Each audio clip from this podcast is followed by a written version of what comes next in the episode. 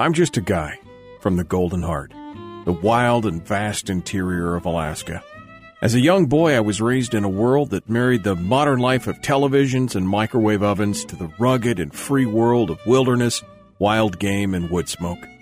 I was a kid who loved life in the last frontier, but as I got older, I discovered something. I like the good stuff.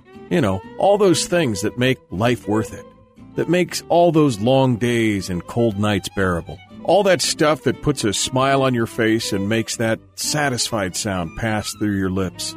They're the things that start the most interesting conversations. And after a few years of enjoying these things all by myself, I decided it was high time to share this passion with folks far and wide, to talk and teach and taste wine, food, spirits, beer, to travel all over Alaska and the beautiful Pacific Northwest and visit places and experience things and then share them with you. I'm Michael Dukes, and this is Finer Things. When men drink, they are rich and successful and win lawsuits and are happy and help their friends. Quickly, bring me a beaker of wine so that I may wet my mind and say something clever. Aristophanes, four twenty-four B C Microdistilling. It's also known as craft distilling, and it started to take the nation by storm. Small batch distilleries are popping up faster than you can imagine, and we have more individual distilleries today than at any time since Prohibition. For those of us who like the finer things, this is a great opportunity to taste and try and enjoy the work of artisans from around the country as they relearn and reinvent an art form that was nearly extinct a generation ago. Today on Finer Things, we're going to travel north to Fairbanks, Alaska, and talk with Rob Borland, the owner of Ursa Major Distilling. We'll get a behind-the-scenes look on how he got started in this resurgence of the maker movement when it comes to spirits, and talk about some of the uniqueness that he brings as an Alaskan to this burgeoning industry. But before we get a chance to head to the interior and visit with Rob, let's take just a few moments to talk about the history of spirits, that most revered and oft-reviled of beverages. Booze, liquor, hooch, no matter what you call it, distilled spirits have been around for a millennia. If you were any kind of civilized society and you already discovered beer, chances were you were on your way to making some of the harder stuff. The two ingredients needed to make distilled spirits are widespread and readily available, and almost every culture in every part of the world has developed some form of alcoholic beverage very early in their history. Heck, the Chinese were distilling a beverage made from rice beer as far back as eight hundred B C. For nearly three thousand years, people have been making potent spirits for medicinal and recreational purposes. So let's just take a couple of minutes and get a surface-level overview of this distillation process. First of all, regardless of the spirit, the basic distillation procedure is pretty much the same. Distillation doesn't actually create alcohol. It just condenses a weaker alcoholic beverage like wine or beer down to a more concentrated form. A weak alcoholic beverage is heated to boiling in a still, usually some form of pot or vessel, that's sealed and capped with coiled tubing at its highest point. Since the various constituent parts of the resulting vapor, like water, ethyl, methyl, and isopropyl alcohol, vaporize and condense at different temperatures, they can be selectively extracted to create a new mixture, which can then be further aged or flavored by the distiller. The different kinds of stills, like pot stills and column stills, function in different ways and result in products of vastly different makeup and taste, but the basic process is the same. Slowly boil the liquid and keep the vapors that you want. A distilled beverage, spirit, liquor, hard liquor, or hard alcohol, can be produced by a distillation of grains or fruits, even vegetables, after they themselves have already gone through alcoholic fermentation. This distillation process purifies and removes diluting components like water for the purpose of increasing its proportion of alcohol content, commonly referred to as A B V or alcohol by volume. As distilled beverages have a higher concentration of alcohol, they're considered harder. In North America, the term hard liquor is used to distinguish distilled beverages from undistilled ones. Undistilled beverages include things like beer and wine and cider, as they're fermented but not distilled. and they all have a relatively low alcohol content, typically less than fifteen percent. Brandy is a spirit produced by the distillation of wine and has an A B V of over thirty-five percent. Other examples of distilled beverages include bourbon, vodka, gin, rum, tequila, mezcal, whiskey, scotch, oh, scotch, and, of course, moonshine. As mentioned before, the Chinese were distilling a beverage from rice beer by eight hundred B C, and Iraq was distilled in the East Indies from sugarcane and rice. The Arabs developed a distillation process that was used to produce a distilled beverage from wine. The Romans apparently produced distilled beverages as well, and although no references concerning them are found in writings before one hundred A D, production of distilled spirits was reported in Britain before the Roman conquest. Spain, France, and the rest of Western Europe probably produced distilled spirits at an earlier date, but production was apparently limited until the eighth century after contact with the Arab alchemists. The first distilled spirits were made from sugar-based materials, primarily grapes and honey, to make grape brandy and distilled mead. The earliest use of starchy grains to produce distilled spirits isn't known precisely, but their use certainly dates from sometime around the Middle Ages. And like anywhere where money is involved, the government always wants their taste as well, with historical reports of government control dating back to the mid to late sixteen hundreds. As production methods improved and the volume increased, the distilled spirits industry became an important source of revenue for the government coffers, with rigid controls often being imposed on both the production and the sale of liquor. So, that's the history lesson. Time to head north and get on with the good stuff. Rob Borland is the founder of Ursa Major Distilling just outside of Fairbanks in Esther, Alaska.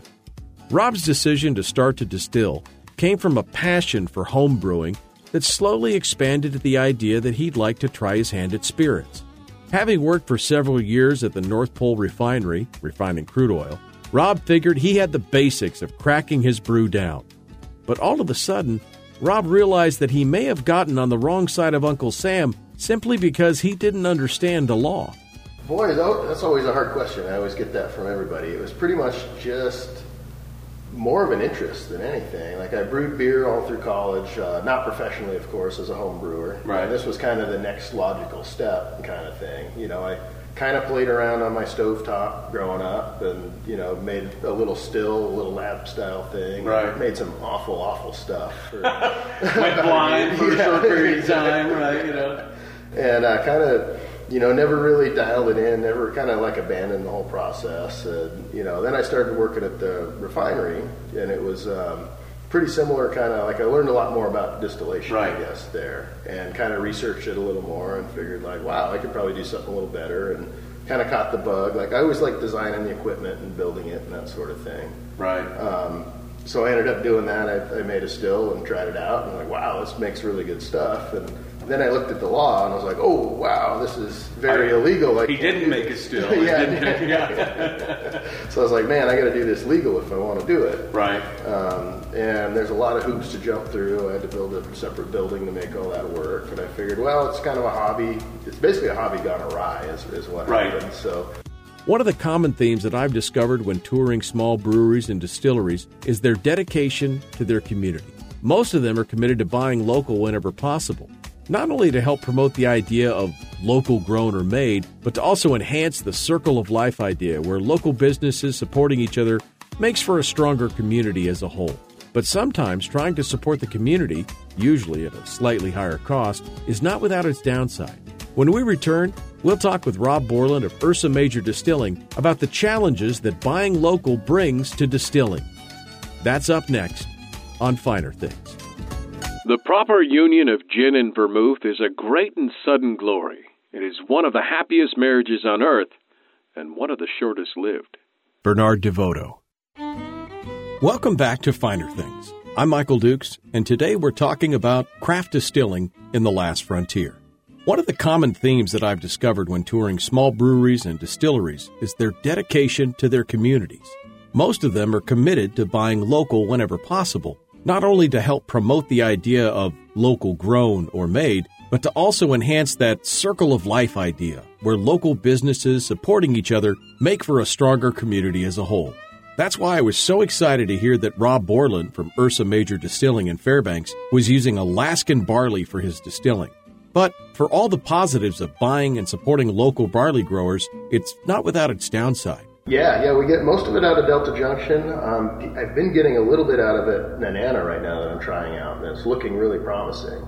Um, the problem with Alaska barley, we use all Alaska barley, but it does have its drawbacks. Um, that's why no breweries generally use it. Um, It has a really high protein level. So with that much protein, it pushes the starch out, so you don't have as much starch. Right. The starch is kind of what we want. The food for what you need. Yeah, to make but that. With the growing conditions up here, it generally is always going to be high protein.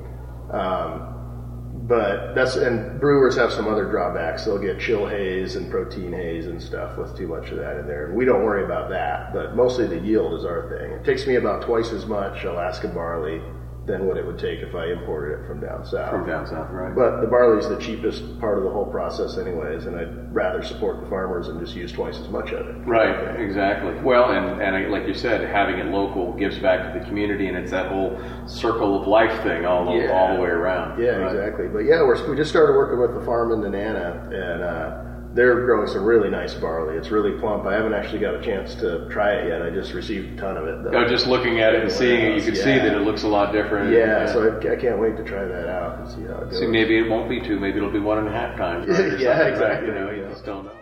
Being Alaskan, Rob can't help but try to bring a uniqueness to the spirits he distills. And nothing is more unique than Ursa Major's aged rum. Now, first, you have to understand, rum is made from sugar cane, which doesn't grow in Alaska. But even getting his own sugar, Rob had to figure out how to age his rum while being able to sell the stock on hand and not have to wait more than a year for each batch. And then on top of that, he decided to give the rum that Alaskan spin with a very special ingredient. Yeah, yeah, that's a fairly unique rum. Um, so we use kind of a turbinado-style sugar, brown sugar, that has a little bit of molasses in there. To call it rum, it has to be one hundred percent sugar cane or right. sugar cane product of some sort. Um, so yeah, we bring in the sugar. To make it Alaskan and unique, we actually use a sourdough instead of a yeast when we ferment it. Really? So it's a sixty-year-old sourdough started in Lake Clark. It's kind of a famous Alaskan sourdough. One of the famous, yeah. Yeah, and, um, but yeah, so I kind of had that idea too. I was sick of buying nice yeast to make rum with, and I was like, well, you know... And to have rum, you want the bacteria component in there to kind of right. it gives it the esters and the the rum funkiness kind right. of thing.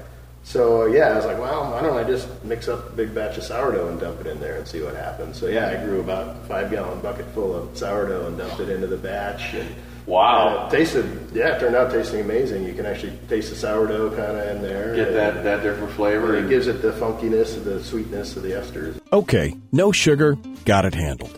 Alaskan sourdough is the yeast? Check on the uniqueness box. But what about the aging? Again, the challenge is to have something to sell while you're waiting for your stock to age. And that's something Rob had an answer for as well. Well, the rum, we, we age that. It's a process called Solera aging, um, what we've been doing. So our first batch of rum, um, we, we use small barrels. We put it in there. We aged it for a year. So it was more of a traditional aging kind of thing. Right. And then we bottled it from there. Um, The Solera aging is a little different. You more rotate it through the casks. So I've got a couple casks back there. What we do is we fill it with rum, and we let it sit for a good couple months. And then when I needed rum, I just pulled some off and bottled it, and then I put new make rum back in the top. And you can kind of cycle it. You can get several barrels and do that same thing. You'll top one off with the other. So it all is just kind of be, being stored in oak. Right. As, it's always aging. aging. You go to the oldest yeah. barrel first, and you're always aging it no matter yeah. what, but still able to access it. Yeah, you're just kind of jumping it over all the time. And we've had great results with it so far with the aged rum. Well, that's so amazing. That's going to be that's going to be good stuff. Yeah, and when a barrel starts wearing out, you can always add another one, so you get the more extractives in there. Right. Add one more to the to yeah. the rotation. And, and then... to me, it's better than having white rum just sitting in bottles, because when I make rum, I make a bunch of it. So I... had the problem of, boy, I'd have, you know, fifteen, twenty cases just sitting there, just in the bottle. Right, you know, can't like, do well, it. Why don't I put them on oak and they can be aging while it's While it's sitting, sitting there, around. Just do it, and yeah. then you can bottle it fairly quickly yeah, and get yeah. it out. And... But rum isn't the only spirit that Rob has decided to put his stamp on. One of my favorite spirits is gin, which begins as a neutral distilled spirit that is then flavored and redistilled with juniper berries and other botanicals. Well, Rob decided that his gin needed a bit more Alaska in the bottle, so he decided to use rhubarb as one of his additional flavors. It tastes delicious, but it did create some problems for him when he tried to ramp up production. And how much rhubarb do you guys go through when you're making uh, Boy, nowadays quite a bit, yeah. When I was first doing it, I, I basically used to make gin on a lab still, like a little... you know, a thousand milliliter still is how I'd make the gin. So right. I'd add all this, and it ended up being about two sticks of rhubarb in that little tiny batch. Um, so that gives you an idea of scaling it up. Yeah, too. yeah. So yeah. I had to build a bigger still just to make gin on, and it's a fifteen gallon still is what I do it now, and it's a good twenty pounds of rhubarb to do a batch now. So I make gin probably once every month or two. I'll do a big batch like that. Yeah. And at first, like, I could always find enough rhubarb. I'd laughed at people when they wanted to sell me rhubarb because there was always enough of it laying around. Now it's like, wow, can I buy some rhubarb? Cause How many plants do you have in your yard? Right, you know. Yeah, here's Rob. He's out behind a building. Somebody thinks he's doing a drug deal. No, it's rhubarb deal. Rhubarb. That's right. Here, I need twelve bags of that. Bring it over. Yeah, and kind of the community aspect of it is great. Like, I'll come in sometimes in the morning and there'll be a box of rhubarb sitting on the doorstep of the right. distillery. That just people some just community member will just, like, drop it off. As I said, gin begins as a neutral distilled spirit, which is the same base used for the rum and also for Rob's flagship, his vodka. So, since it's the main ingredient of everything he does, I asked Rob to walk me through the distilling process from start to finish. Surprisingly, that actually starts out with barley and making his own version of beer. We kind of start right here with the, with the barley. Um, so, that's our Delta barley. It's raw barley right off of the farm. Um, we don't malt it or anything like that. Like I said, um, the uh, Alaska barley has a lot of protein to it and not a whole lot of starch. Um, and also it doesn't malt very well either. So malting is just a process of sprouting the barley and making those enzymes kind of kick off to where you can convert that starch to sugar. Right. Um, but Alaska barley doesn't seem to do that very well. Uh, the germination rates are a little little rough to do that. Um, so we actually use a malted barley enzyme. So it's basically just ground up malted barley that we add to it in the process to, to help with that. Um, so the first process, the first step to this is taking the starch that's in here, we convert that to sugar, and then we're going to turn that into alcohol, and then we're going to we're going to concentrate it in the stills. Well, I can't wait to get to the next step and see how everything works on producing vodka, rum, and gin. It's a process that's centuries old, but still one of the coolest things I've seen so far on Finer Things. When we return in just a moment, I'll continue with Rob Borland from Ursa Major Distilling, and we'll continue on to the next step in the distilling process, the mash. It's all part of our behind-the-scenes look at making spirits in the last frontier, right here on Finer Things. There's not no doubt so much the spirit comes as rum and true religion. Lord Byron. Welcome back to Finer Things. Today we're talking about craft distilling in the last frontier with Rob Borland, the owner, founder, and distiller at Ursa Major Distilling in Esther, Alaska, right outside of Fairbanks. Right before we went to break, Rob had started us through the first processes of actually distilling his base spirit, which started with getting the barley together and setting it up for the next step, the mashing. So the first step is the mill, and this mill's come a long way for me. So we crush it a little bit first. So that's that's what it looks like when it's crushed. We still want the nice whole husks to it, but we want that starch to be broken up and more available to be turned into sugar, basically. Right. Um, and like I said, this mill was a, a process for me. Like it, it started with this little tiny mill that I ran on like a nineteen sixties drill motor, you know, that would grind this stuff up. And it was really loud and obnoxious, and I burned up several drill motors before, you know, just the volume that we go through. Like we'll do we'll do six hundred pounds a week of barley through this mill pretty right. easily. Um, so I finally upgraded. It's still kind of a scab together thing. So we mill the barley right there.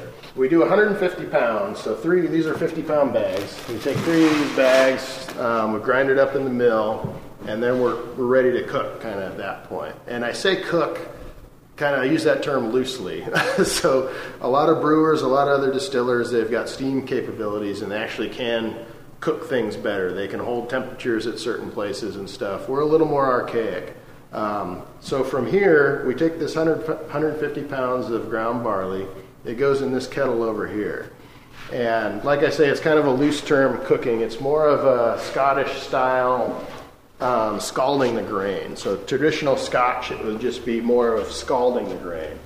So we put the grain in here, we hit it with two hundred ten degree water, and it that's kind of where we go from there. So the heat, along with the water, it's a lot like making oatmeal. So when you add hot water to oats, you know how it gets really thick, you know, and kind of opens up. That's what we want. That's the first kind of step to the the starch molecules kind of explode, it gelatinizes in there, and that's that's what right. we want. Makes it more available. Pulls for, the bonds apart, and then they start adhering to each other instead of right. Yeah, yep. And at that point, the enzymes that are in the barley start taking effect, and they start cutting that starch molecule down into sugar. So starch is just a really It's a really complex sugar molecule. It's a whole bunch of sugars mashed together into one thing. So these enzymes that are in the barley, they start cutting that apart into simpler and simpler sugars all the time. And that's where malting comes into effect. If you malt it, you've got a lot more of those enzymes, so it helps you out a lot more. Where we don't malt it, that's where we have to add a little bit of powdered malt to it, because those enzymes that we're adding help break that down. Right. Um, so when we first start this thing, it's a... I, I, this is kind of the most important tool here is my canoe paddle. It gets so thick you can't even stir it in here right. um, when we first mash it in. And then we start adding that malt to it, and it thins up considerably, fairly quickly, too. It starts cutting all those starch bonds and making simpler Basically sugars. Deglues the glue, so to speak. Yeah, right. yeah. So it kind of it liquefies it more than anything. And pretty much by the end of the, it's an all-day process to do a, a batch, you know, because we put it in at two hundred ten degrees and it cools throughout the day. And the cooling makes those enzymes do certain things at certain temperatures and things. And it ends up being kind of a really thin kind of barley soup by the time we're done. Right. And we've got an instrument where we check the sugar content so we know when it's done, we know when all the starch is converted and stuff. Um, And the best way is just to taste it. taste, taste sweet when it's... Likely when it's story, likely story. I just had to taste it. It's for yeah. science. Yeah, exactly. So once it's nice and sweet um, and cool enough for the yeast, we pitch the yeast into there. And we mix the yeast up in it, and then we pump it to the fermenters for the ferment. Now that the oatmeal-like slurry of the mash is completed, we take it to the next step of fermentation. This part of the process was probably first discovered, likely by accident, more than two thousand years ago. It's the part where nature takes her course, in this case with a little help from Rob, and starts breaking down the starches and sugars utilizing the air's natural bacteria. Those bacteria, in the process of eating the sugars from the starch, excrete alcohol, creating the wash, which is the raw ingredients of distillation in liquid form. So over here along the wall are our fermenters, the the blue totes with uh, white lids to them. Um, we pump them to there, and then it takes off for the ferment. Um, it's about a four-day ferment to do that. Um, it takes basically that barley soup, and it turns it into a really crude beer. Um, this is the one we just did yesterday. It's probably still rolling pretty good. I'll get off of that one. But all those grain solids get kind of pushed to the top right there. Um, and you can smell it. It smells like, you know, kind of apples and a little breadiness in there. Smell-o-vision. Yeah, exactly. Can't really smell it over radio very well. Um, but basically what we end up with is a six percent alcohol beer that has a lot of the chunks in it still, because right. all that grain is still in there. And that's what gives us a lot of the flavors. It gives us better yields and stuff as we go. So from here, we take this stuff and we pump it to these strainers. And what these strainers do, it separates the solids from the liquids. So we pump it the whole mass into here, and it's just barrels with holes drilled in them. So that spent grain stays in the barrels. The beer comes to the outside of this tote, and that's what goes on to the still. Just a giant sieve, basically. Yeah, right. yeah, pretty much. Just a big strainer. Um, but what we end up on the liquid side here is uh, about a six percent beer that comes right. out of here. Um, and that goes to the first still. And I believe we talked about that a little earlier. We run two different stills. Um, one of them is a basic pot still. That's this bigger one here. Um, and this is your own design? It is, yeah. Well, it's a basic pot still. It's my own cobbling it together, I guess. Right. So, yeah, Yeah, I by no means came up with a pot still, but it's, uh, yeah, cobbled together by me. Right. Um, so it's electric heated. So we take that beer and put it in here. And the process at this point is it's really nothing more than boiling beer. We're just boiling beer down here in the kettle. Right. Um, as the vapor comes off of that boiling beer, it runs up through this column. And then this big blue thing is a condenser. So it takes that vapor and turns it back into a liquid, and then it falls out down here. Um, so what falls out of there is what we call low wines. Um, and that's just a really crude distillate for the most part. And I'll take the lid off. You can't smell it over the radio or whatever, but it's a, just a really crude kind of whiskey. You'll smell it wafting to you in a minute. Um, Yeah, you won't even have Oh, to man. Yeah. You get that for sure. Yeah, it kind of has that really apple kind of sweet flavor to it. Actually smells pretty darn good, quite yeah. honestly. Yeah, I mean, it's nothing you'd want to drink normally, but it's, uh, yeah. Well, I don't know. I drink some. I'm blind. I'm yeah. blind. Yeah, it probably wouldn't make you blind at this stage, luckily. Definitely give you a headache, though. Yeah, probably. I mean, and that's where you talked a little bit about that, yeah. some of those high alcohols. They're yeah. the ones, they're, I mean, all alcohol is toxic. Yeah, Basically, exactly. we, yeah. you know, to one degree or another. Uh-huh. Those high alcohols are the ones, though, that are very, you can't process them very well. Yeah, yep, yeah, they're, yeah, it's basically acetone and methanol. And Man, it, that smells really good. Well. I could still yeah, smell it. It was, sweet, yeah. That smells delicious. I want some yeah. right now. Nope, I didn't get to taste any of the low wine. Maybe one day. If you ever get a chance to try any, make sure that you do so in moderation, because that'll give you a hangover that you'll never forget. Now that we have the wash ready, it's time to get to the actual distilling. That's right, folks. It's time to science. When we return with Rob Borland from Ursa Major Distilling, he'll run us through the process of running the wash through his two different stills and show us exactly how he gets some of his finest blends like vodka, rum, and gin from a crude low wine beer. That's up next with Finer Things. A medium vodka dry martini with a slice of lemon peel, shaken and not stirred. Ian Fleming. Welcome back to Finer Things. I'm Michael Dukes, and today we're talking about craft distilling in the last frontier with Rob Borland from Ursa Major Distilling, based right in the golden heart of Alaska's interior.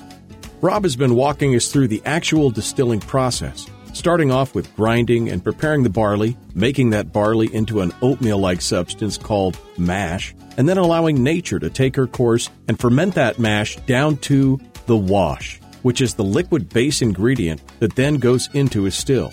But which one? Rob has two types of stills, a basic pot still and a column or spirit still, each of which has their own separate function. So kind of the point of this still is to make this, and it's the precursor to where we, we go from there. So the key is to raise the alcohol content as much as we can before it goes into the spirit still. Right. So it goes in as, like I said, six percent, and it comes out at about thirty percent or sixty proof is what comes out of there. So we've concentrated it enough to where we can do something with it. Right. So now you there. take it the thirty proof that's in this stainless steel barrel right here. Yeah. And then we pop it over, and now it gets pumped into the secondary still. Yeah, we put it into this one, which is the spirit still. And this one, it's a similar principle, but it's a little more, a little neater design. It's more like a, an oil refinery tower kind of thing. Which is so where you uh, came from to begin with, right? Yeah, I mean, you, yeah. So it's called fractional distillation at this point. So it makes it really easy to make those cuts.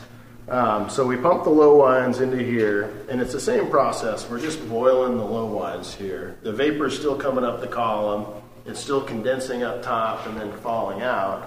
The only difference is the way we run it. So these columns are packed with a, it's a copper mesh. So it's kind of like a copper scrubber material. Right. So all the way up this columns, these are packed in there all the way. And what that does is it gives you surface area. So as that vapor starts running up through the column, every time it hits a piece of this packing, it condenses and falls back out. So in, in effect, it's being redistilled all the way up that Multiple column. runs, essentially, within in one, one single run. run yeah.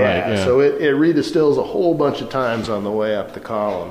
And then when it finally gets to the top of the column, uh, those condensers up top, those big copper coils, right. those turn it all into liquid, and it falls back down into the system anyways.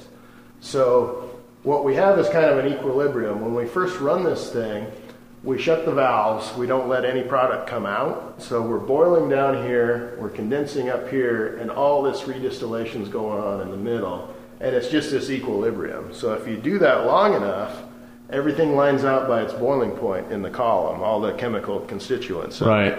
So the lighter stuff is going to be concentrated at the top of the column. Your methanol, your acetones, ethyl acetate, the nasty stuff is going to be at the top. Your heart's cut, which is the good stuff, it's going to be in the middle, and then the tails are going to be towards the bottom. So if we, once we start taking it off the system, we'll let it, we'll let it equilibrate for a good two hours before we even take anything off of it. We'll be boiling it. It'll just be doing its thing for about two hours. Then we'll open up the valves and we'll take it off at a really slow, controlled rate. Um, and what that does is, if we take it off slow enough, it doesn't screw up that equilibrium. It'll just peel that nasty stuff off the top, and everything else will slowly move up in the column, kind of thing. And so you know, and you can tell by the different, uh, you know, the chemical composition of the alcohols and stuff, like, yeah. okay, this is all the bad, this is all the highs. Yep. And then you could see it when it changes, or, or you, what, what's your yeah. indicator when it changes uh, the head to the heart? Temperature at the top, because it's all by boiling point, so those little thermometers that are up top tell us kind of what's, what's at that point of the column. Um, so once that temperature starts to spike, it starts out fairly low and it spikes up a little bit. We know we're kind of, the heads are worked their way off of it, kind right. of thing, and we're into the good stuff. But you still always kind of have to taste. Um, the instruments are only so good, and your, your taste buds are a lot better than, right. than that. So we'll taste until those heads are definitely gone. Um, And then we, we go from there. After that, we're in the hearts phase, and we just we just run it. And it goes for days. This thing I run for about three days because it comes off so slow. Um, it's just a couple drips a second of that one ninety proof right. come off of here. Um, so I just kind of let it drip for a couple days, and then once that temperature starts to spike again, it means we're into the tails, and the tails are starting to come through. So again, we'll start tasting it, tasting it. And you've never changed the temperature itself. It's actually within the process. That exactly. It's, right. Yeah, it's all whatever the alcohol content is here is the only thing that's really changing. Right. And the amount of product that you're taking off of there. Right. Um, so that's what kind of gives us that mouthfeel. We let a little bit of the tails through. That gives you some actual flavor in there. But once it starts tasting too bitter, then we're we're done. We shut it off. Kind right. of and blend it out. So now we have our spirit. The neutral spirit that Rob then breaks down and uses in his vodka, gin, and rum. But how do you make all three out of a single spirit? And what about the bottling process itself? From here, we have one ninety proof alcohol. Right. Um, and that's what we make the gin and the vodka out of. Vodka is fairly simple. Um, from there, we dilute that one ninety proof down to ninety proof. And then we run it through a carbon filter, which is this kind of apparatus over here. We run it through the carbon to take any rough edges off of it and kind of make it a little more consistent, smooth it out a little bit, I guess. And uh, from there, once it's done filtering, we dilute that to eighty proof, and that's bottle strength. We put it in the bottle. Um, so bottling is kind of an ordeal as well. We have a single bottle filler. Uh, it actually goes pretty quick, but we bottle everything by hand, put all the labels on by hand. Yeah, that's a little magic bottle machine over there. Um, yeah, it just fills kind of one bottle at a time. We run it through a particulate filter so no chunks or anything end up in there. And yeah, pretty much go for there. That's the story on the vodka. This is the story of this, you know, again, the kind of the small distillery getting, you know, getting things rolling, not having an automated filler, not having anything else. Yeah. Essentially everything being done right here by hand. Yep. Yeah, so if you ever get a bottle with the label on a little crooked, it just means we had a whole lot of them to do that day. Right. Or you've been sampling a little too much of the yeah, product, one too. Of the two. But, yeah, so that's the vodka. The gin, we use that same stock, so we'll basically make that vodka like we did. We dilute it to ninety, we'll filter it, and then we'll dilute it to eighty, which would be bottle strength. Um, but then that's where we add one extra step to it. So with the gin, that's when we'll add the botanicals to it. So our uh, juniper, iris root, mace, cardamom, coriander, and rhubarb go into there. And then I've got a smaller pot still in the back that's a little propane-fired deal, and we'll distill that whole mess over again. How long do you let it steep? How long do you let it? Not you know? very long. Yeah, that, it's a, it's about all day just to distill it. So it's in right. there for about a day, just boiling. Cooking while there. It's going away. So yeah. no no reason to let it sit prior to that. Yeah, right? A lot of people do. They'll let it sit overnight or whatever. But I've I've never really found a use for it. I just I just throw it in and distill it, kind of thing. So all those oils carry over, and it makes that gin extract that we were talking about before. Um, that's just, just the gin extract, a really strong gin. I know you viewers at home can't uh, smell it, but oh yeah, wow! You can really get the. It's got a lot of juniper on it. Yeah, very yeah. much. If you were to taste that, you wouldn't taste anything but juniper for about three days. So yeah, we we blend that down with more of that same stock um, right. that we do the one ninety with, um, and that's how we do the gin. Same thing. We uh, bottle it all by hand and all that kind of stuff. Good stuff. So vodka and gin, and then the rum you take off, and again use your Solaris method to uh, yeah. basically rotate and age that, and that's all done. But yep. pretty much all the magic happens right here in this room. It does, yeah. Yeah, pretty much this whole room. And that's the whole process in a nutshell. Simple, right? Well, not really. But man, is it worth it. Rob's vodka is clean and flavorless with just a hint of salt at the very end. His rum is amazing, with that unique sourdough used as the fermenting agent coming through on the nose and broadly across the palate. And his gin? That rhubarb gives you an amazing flavor that lingers on the tongue and would make for a very excellent martini. Unfortunately, the only place you can find Ursa Major Spirits right now is in his tasting room in Esther. But with Rob's excellent skills and unique take on things, I'm sure that'll change in the future. So next time you're in Fairbanks, make sure to stop on by, view his absolutely beautiful tasting room, and take home some finer things to try for yourself. I want to thank Rob for being such a gracious host and giving us a big chunk of his day in teaching about his distilling process. Oh, and on a side note, Rob is in no way responsible for some of the questionable audio quality of our interview today. That's all on me, and I promise we'll get better as we go forward. So that about wraps it up for today's show. Just a reminder, you can always let me know what you think of as finer things. Tell me of that favorite little restaurant, that tiny little B and B or boutique hotel that you just can't wait to get back to. Tell me the story of your favorite brew and of the guys and gals that have poured their blood, sweat, and tears into making it happen. Maybe I'll go out and meet these folks and bring back adventures inspired by you and your very own finer things. So go on, fire up that email browser and drop me a line. Tell me what your thoughts are both on the show and of some of the things that you'd like to see us talk about in the future. Just send it to Michael at finer things radio dot com. That's M I C H A E L at finer things radio dot com. While you're there, make sure to follow the link to our Facebook page or just put Finer Things in the search bar at the top of the page.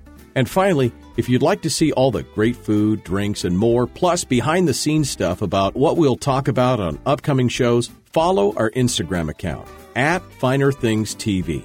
I'm Michael Dukes, and I hope you'll come back next week and all that follow as we get together, grab a glass or plate of our favorite something, and have that conversation about the finer things. Finer Things is a production of the Creative Department Incorporated, all rights reserved. Find out more at finer things radio dot com.